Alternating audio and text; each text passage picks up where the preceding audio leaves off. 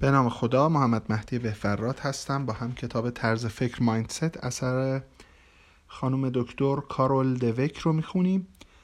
فصل پنج کتاب بودیم، کسب و کار، طرز فکر رهبری و فایل هجدهم صوتی که در خدمت شما هستم. داشتیم میخوندیم راجع به رهبران طرز فکر رشد که سرگذشت چند تا از اونها و دیدگاهاشون رو هم پیش میبردیم. لو لو اسم یعنی آدمی. لو ریشه‌کن کردن طرز فکر ثابت. تا اواخر دهه هشتاد میلادی آی بی ام با یک استثنا به انرون تبدیل شده بود. هیئت مدیره میدانست که دوچار مشکل شده است. این مشکل فرهنگ خود بزرگبینی و نخبه‌گرایی بود. در درون شرکت سندروم قدیمی ما سلطنتی هستیم اما من بیش از شما سلطنتی هستم وجود داشت. کار گروهی وجود نداشت، تنها تلاش برای به دست آوردن قدرت وجود داشت. معاملات وجود داشت اما پیگیری در کار نبود. هیچ توجهی به مشتری نمیشد. اگر کسب و کار دچار سختی میشد، این شرایط احتمالاً برای کسی مهم نبود. در سال هزار و نهصد و نود و سه آنها پیش لو گرستنر رفتند و از او خواستند که مدیرعامل جدید شود. لو قبول نکرد. آنها دوباره از او درخواست کردند. این کار را به آمریکا مدیون هستید. ما به نزد رئیس جمهور کلینتون خواهیم رفت و از او خواهیم خواست که با شما تماس گرفته و بگوید تا این کار را قبول کنید. لطفاً لطفاً لطفاً ما دقیقاً همان نوع استراتژی و فرهنگ و تغییری را می‌خواهیم که در امریکن اکسپرس و آر جی آر ایجاد کردید. لو از مدیران قدیم ظاهراً امریکن اکسپرس بوده، یه بانک خیلی شناخته شده معروف امریکایی. در نهایت لو تسلیم شد، اگرچه نمیتواند به یاد بیاورد که چرا. اما اکنون آی بی ام رهبری داشت که رشد شخصی و ایجاد فرهنگ سازمانی که موجب رشد آن میشد را باور داشت. او چگونه این فرهنگ را در آی بی ام به وجود آورد؟ در ابتدا همان ویلش کانال‌های ارتباطی بالادستی‌ها و پایین‌دستی‌های شرکت را ایجاد نمود. شش روز پس از ورودش یادداشتی به هر کدام از کارکنان آی بی ام فرستاد و به آنها گفت: در طول چند ماه آینده قصد دارم که تا حد امکان از عملیات و ادارات دیدن کنم و هر زمان که ممکن باشد برنامه‌ای برای دیدار با بسیاری از شما خواهم داشت تا در مورد چگونگی رشد شرکت با کمک یکدیگر صحبت کنیم. او کتاب خود را به آنها تقدیم کرد. این کتاب این کتاب به هزاران اعضای آی بی ام تقدیم می شود که هرگز از شرکت، همکاران و خودشان ناامید نشدند. آنها قهرمانان واقعی بازآفرینی آی بی ام هستند. همانند ولش، او نیز به نخبه گرایی حمله کرد. همانند انرون، کل فرهنگ به دست و پنجه نرم کردن برای جایگاه شخصی در شرکت مربوط می شد. گرستنر کمیته مدیریت را منحل کرد. این کمیته نقش قدرت نهایی مدیران آی بی ام را داشت و اغلب خارج از چارچوب سلسله مراتب افراد عمل می کرد. از نظر طرز فکر رشد، این موضوع تنها انتخاب عده کمی که چیزی برای ارائه دارند نیست. سلسله مراتب معنای خاصی برای من ندارد. بیایید در جلسات افرادی را که می توانند به حل مشکلی کمک کنند صرف نظر از مقام آنها دور هم جمع کنیم.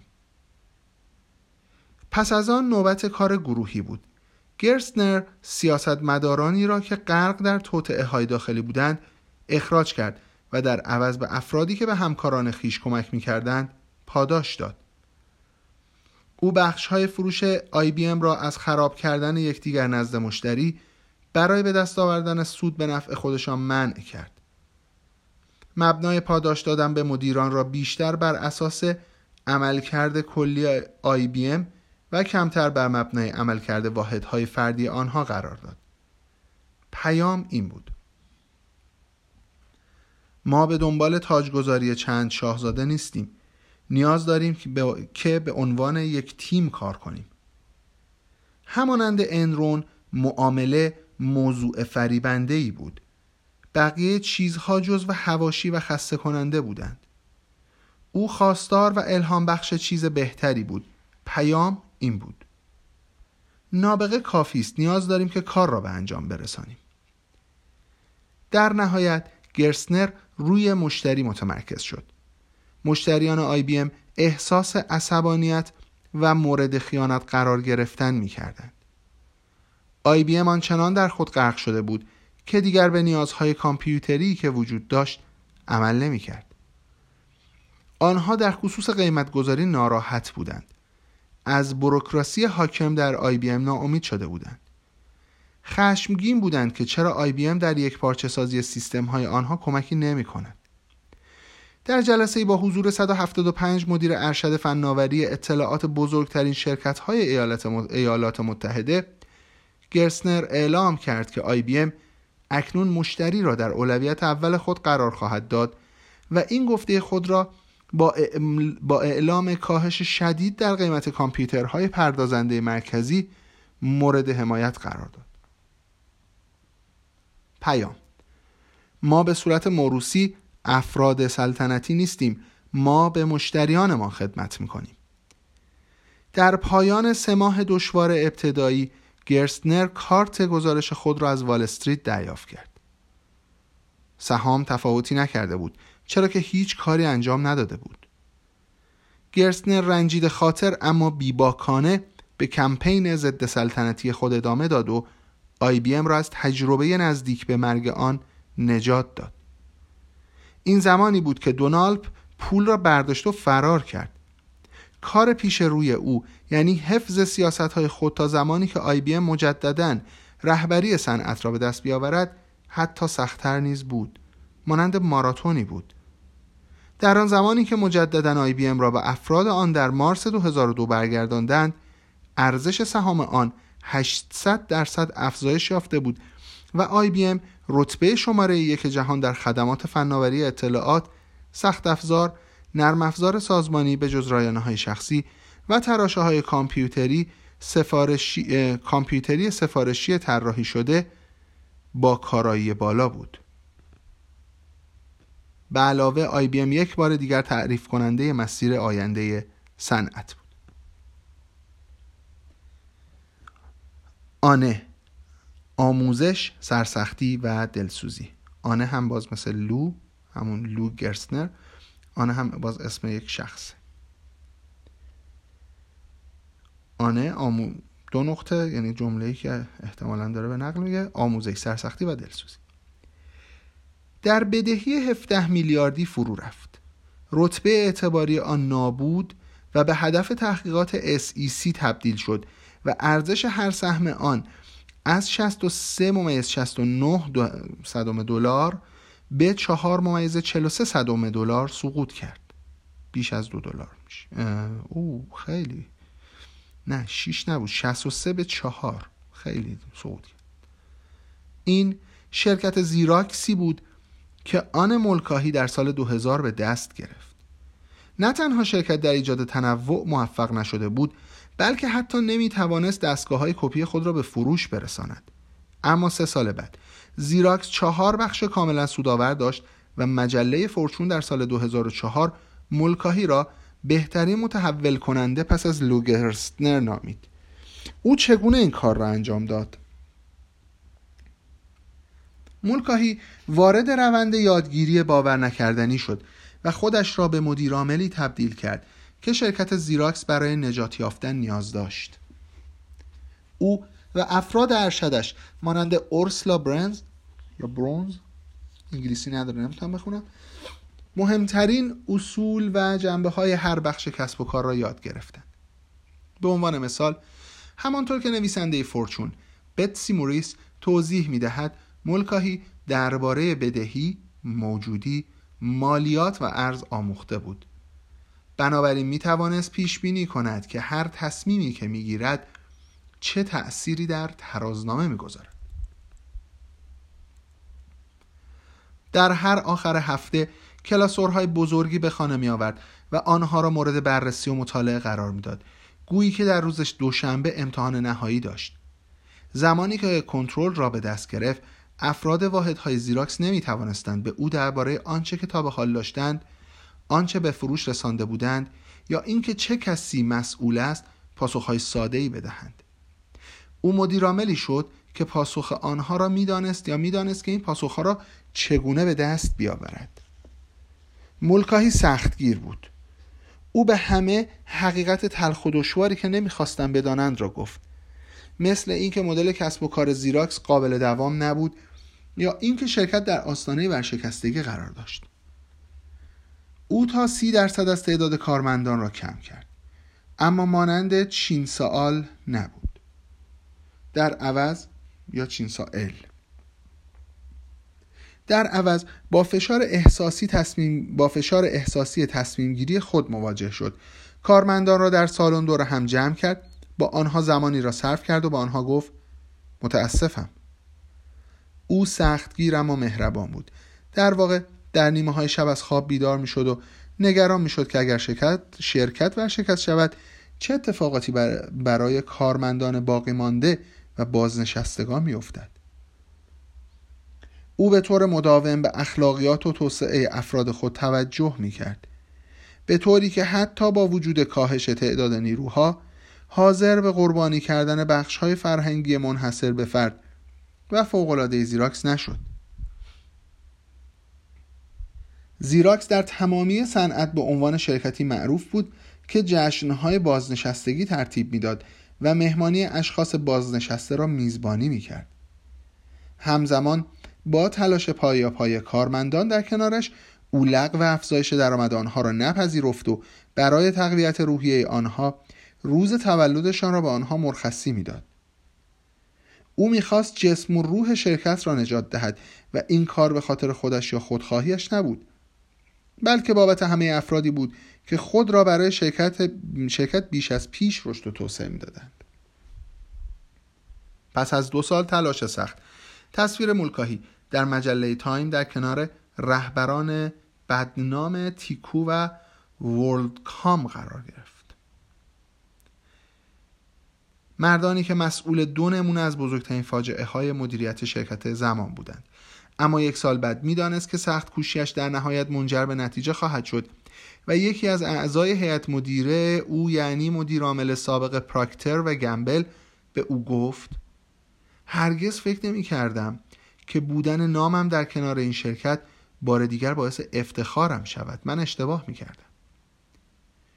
مولکاهی در حال برنده شدن دوی سرعت بود. در کوتاه مدت داشت موفق می شد. بعد از آن نوبت ماراتون بود. آیا زیراکس می توانست در آن هم برنده شود؟ شاید به مدت طولانی بر افتخاراتش تکیه می کرد، در برابر تغییرات مقاومت می کرد و فرصتهای بسیاری را از دست می داد. یا شاید بر اساس طرز فکر رشد، مأموریت مولکاهی برای متحول کردن خود و شرکت می توانست موجب نجات مؤسسه آمریکایی دیگری شود. جک، لو و آنه همگی به رشد اعتقاد داشتند و با تمام اشتیاق خدمت می کردند. همه آنها بر این باور بودند که رهبری به رشد و شور و شوق و نه به استعداد مربوط می شود. رهبران طرز فکر ثابت. یه بار دیگه این جمله خیلی طلایی بود. خیلی طلایی بود. جک، لو، آنه همگی به رشد اعتقاد داشتند و با تمام اشتیاق خدمت می‌کردند. همه آنها بر این باور بودند که رهبری به رشد و شور و شوق، رشد و شور و شوق به حافظه آمد بسپوری و نه به استعداد مربوط می‌شود. این جمله رو می‌فهمیم دیگه، حواسمون هست دیگه. این خیلی معنیش نفی استعداد نیست، اما میگه با استعداد کاری از پیش نمیره. رهبری رشد میخواد و تو امان شور و شوق میخواد. رهبران طرز فکر ثابت در پایان کار پر از تلخی بودند، اما رهبران طرز فکر رشد پر از سپاسگزاری بودند. آنها به کارکنان خود که این سفر شگفت‌انگیز را ممکن ساخته شده بود با قدردانی نگاه میکردند و آنها را قهرمانان واقعی مینامیدند. عجب پاراگرافی بود. آیا مدیرعامل مترادف مرد بودن است؟ هنگامی که به کتاب‌هایی که در مورد مدیرعاملان یا توسط آنها نوشته شده است نگاه می‌کنید، ممکن است این گونه فکر کنید. رهبران خوب به عالی جیم کالینز و در مقابل آنها رهبران نه چندان بزرگ همگی مرد بودند. شاید به این دلیل است که مردان برای مدت زمان طولانی در رأس بودند. چند سال پیش اگر به زنان به عنوان رأس شرکت‌ها فکر می‌کردید، به شدت دچار مشکل می‌شدید. در واقع بسیاری از زنانی که شرکت‌های بزرگ را اداره کرده‌اند، در واقع مجبور بودند که یا آن شرکت‌ها را ایجاد کنند، مانند مری کی اش، غول سرمایه‌داری لوازم آرایش بهداشتی، مارتا استوارت و اوپرا وینفری، یا آنها را به ارث می‌بردند، مانند کاترین گراهام، رئیس سابق واشنگتن پست. اما همه چیز شروع به تغییر کرده است. زنان در حال حاضر پست‌های کلیدی بیشتری در کسب و کارهای بزرگ دارند. آنها مدیرعامل نه تنها زیراکس، بلکه ای بی، هیولت پاکارد، همون اچ پی معروف، شبکه ام تی وی، ام تی وی ویاکام، شرکت تایم وارنر، شرکت شرکت فناوری‌های لوسنت و رایت اید بودند. زنان رئیس یا مدیر ارشد مالی سیتی گروپ، پپسی و ورایزون بودند. زنان رئیس یا مدیر ارشد مالی سیتی گروپ، پپسی و ورایزون بودند. در واقع مجله فورچون مگ ویتمن از ای بی را این گونه نامید: شاید بهترین مدیرعامل آمریکا از بهترین شرکت جهان. دارم با خودم فکر میکنم که آیا در عرض چند سال قادر خواهم بود که کل این فصل را درباره زنان به عنوان شخصیت‌های اصلی بنویسم؟ از سوی دیگر امیدوارم که این گونه نشود. امیدوارم که در چند سال آینده پیدا کردن رهبران دارای طرز فکر ثابت، چه مرد و چه زن، در رأس مهمترین شرکت‌های ما دشوار باشد. مطالعه فرایندهای گروهی. محقق رابرت وود و همکارانش مطالعه ارزشمند دیگری انجام دادند. این بار آنها گروه‌های مدیریتی ایجاد کردند که شامل سی گروه سه نفره بود. نیمی از گروه‌ها دارای سه نفر با طرز فکر ثابت و نیم دیگر دارای سه نفر با طرز فکر رشد بودند. آنهایی که طرز فکر ثابت داشتند بر این باور بودند که افراد افراد توانایی‌های مدیریتی ثابت و معینی دارند و نمی توانند کار زیادی برای تغییر آن انجام دهند. در مقابل کسانی که طرز فکر رشد داشتند باور داشتند که افراد همیشه می توانند مهارت‌های اولیه خود را برای مدیریت دیگر افراد به طور قابل ملاحظه‌ای تغییر دهند. بنابراین یک گروه فکر می‌کرد که شما یا آن را دارید یا ندارید. گروه دیگر فکر می‌کردند که مهارت شما می تواند با کسب تجربه رشد کند.